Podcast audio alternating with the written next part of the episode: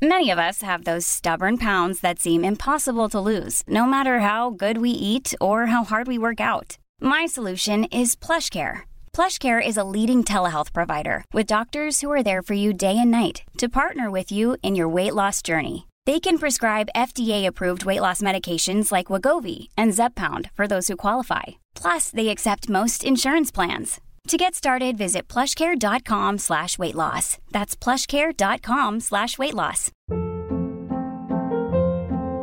Hold up. What was that? Boring. No flavor. That was as bad as those leftovers you ate all week. Kiki Palmer here, and it's time to say hello to something fresh and guilt-free. Hello Fresh. Jazz up dinner with pecan-crusted chicken or garlic butter shrimp scampi. Now that's music to my mouth. Hello Fresh. Let's get this dinner party started. Discover all the delicious possibilities at hellofresh.com. Life is full of awesome what ifs, and some not so much, like unexpected medical costs. That's why United Healthcare provides Health Protector Guard fixed indemnity insurance plans to supplement your primary plan and help manage out of pocket costs. Learn more at uh1.com.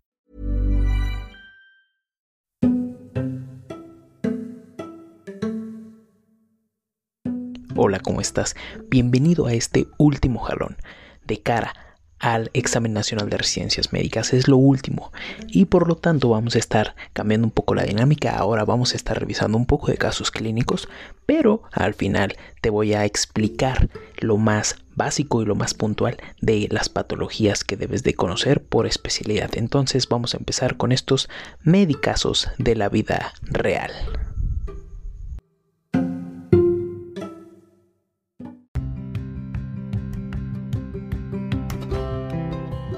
Hola, ¿cómo estás?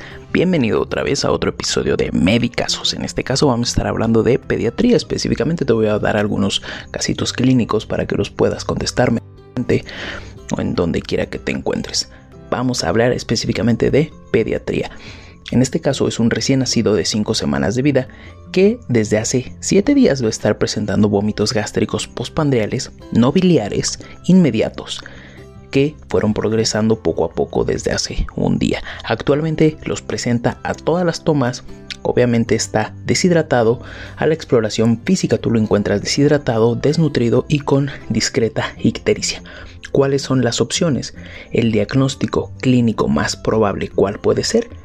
Que sea una mala técnica de alimentación, que tenga reflujo gastroesofágico, que sea una estenosis duodenal o una estenosis pilórica. Te doy algunos segundos.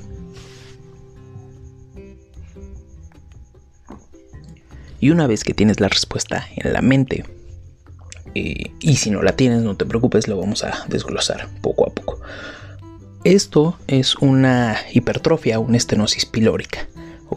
La estenosis pilórica es eh, muy frecuente de la segunda a la octava semana de vida, más común en sexo masculino. Aquí la clínica se presenta por vómitos no biliares de contenido gastroalimentario, postpandreales inmediatos y en proyectil.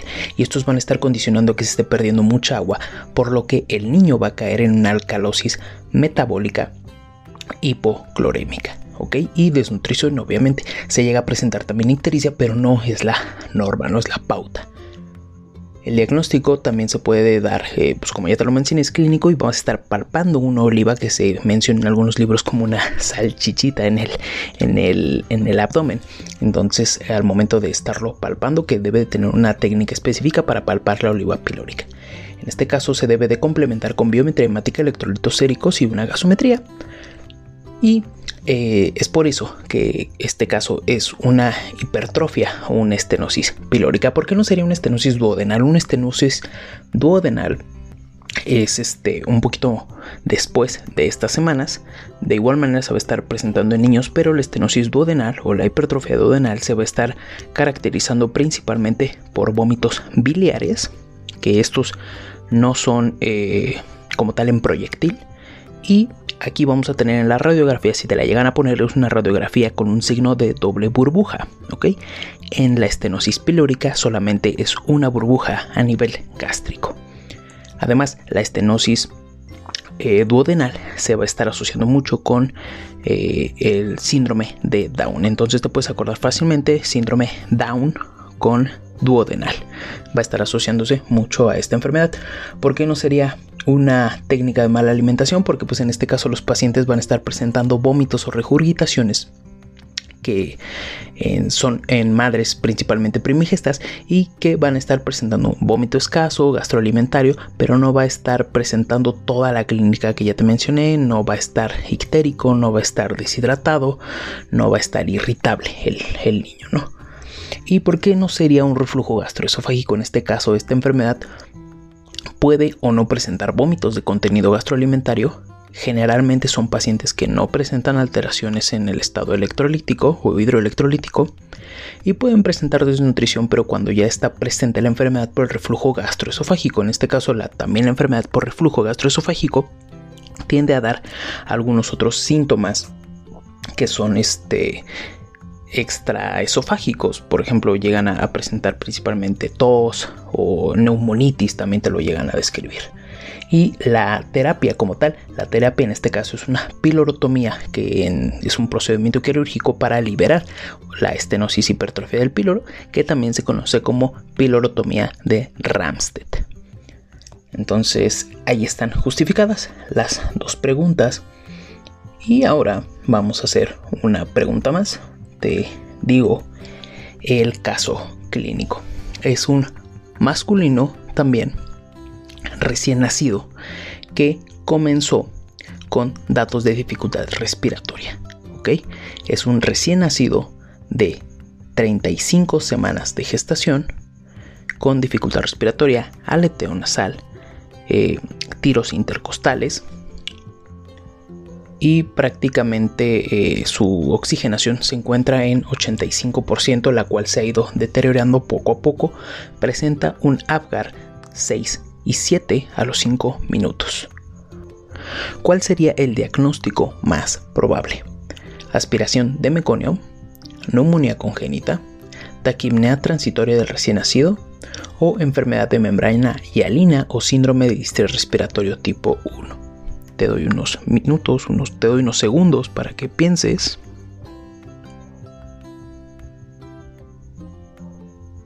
Y si ya tienes la respuesta, si no la tienes, no te preocupes, ahorita vamos a, desmenuzar esto.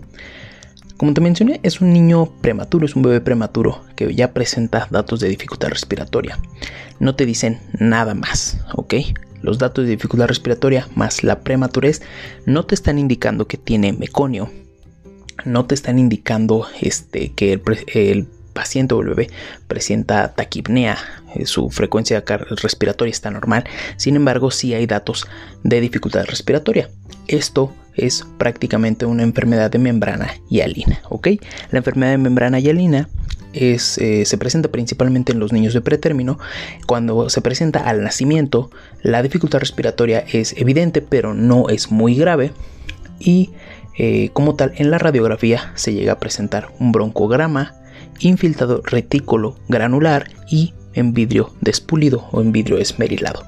Y la clasificación radiológica que te puede servir es aquí es grado 1, infiltrado retículo granular difuso, grado 2, infiltrado retículo granular con broncograma aéreo que sobrepasa la silueta cardíaca. El grado 3 es lo mismo, pero en este caso el infiltrado, bueno, más bien hay borramiento de bordes de la silueta cardíaca y el grado 4 hay opacificación o patrón de vidrio esmerilado. Es un recién nacido de 41 semanas de gestación. Tú al momento del parto verificas que efectivamente tiene muchísimo meconio. En este caso, eh, comienza con dificultad respiratoria al minuto y a los 5 minutos. Presenta un Silverman de 7 y presenta un Apgar de 3 y 5 a los 5 minutos. ¿ok? Tú le tomas una radiografía y en la radiografía se presenta un patrón en parches gruesos. ¿Cuál sería la, el diagnóstico más probable? Enfermedad de membrana hialina, taquimnea transitoria del recién nacido, neumonía congénita o aspiración de meconio.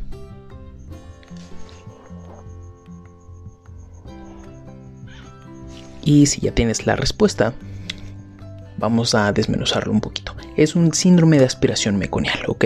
Es clásico de un niño postérmino te están mencionando que tiene meconio, francamente, te están mencionando que la dificultad respiratoria es muy grave, ¿ok? Que tiene un Apgar bajo y lo característico de la radiografía es esto, los infiltrados en parches gruesos. Aquí es importante diferenciar los patrones radiográficos en donde la aspiración de meconio se va a caracterizar por un infiltrado en parches gruesos. En la enfermedad de membrana hialina que ya te mencioné, se va a caracterizar por un infiltrado retículo granular o de vidrio despulido. En la taquipnea transitoria del recién nacido, que te la voy a mencionar eh, ya completa, es una enfermedad eh, de enfermedad de término en donde se presenta en las primeras horas de vida y pues lo caracteriza una taquipnea que va a ceder con eh, tratamiento de oxígeno. El patrón radiográfico característico es el atrapamiento aéreo y la cisuritis. Por lo general los datos de importancia es que se deriva de madres eh, diabéticas o posterior a una cesárea en donde se precipita el nacimiento del bebé y no puede respirar correctamente, entonces no se puede absorber de manera correcta el líquido que se encuentra dentro de sus pulmones y esto condiciona una taquipnea transitoria del recién nacido. Y una neumonía congénita pues prácticamente no tiene que ver con la semana de gestación, se puede presentar al nacimiento, la dificultad respiratoria también es grave y en la radiografía también se muestra un infiltrado retículo granular. En este caso lo importante son los datos como infecciones maternas. Te van a decir que la mamá tuvo alguna infección eh, de vías urinarias en el último mes, en el último trimestre, en los últimos 15 días o alguna otra infección que te haga pensar que pudiera tener una neumonía congénita el bebé. Entonces espero que te haya ayudado, espero que te haya quedado claro y sin más por el momento me despido de ti. Que tengas un excelente día.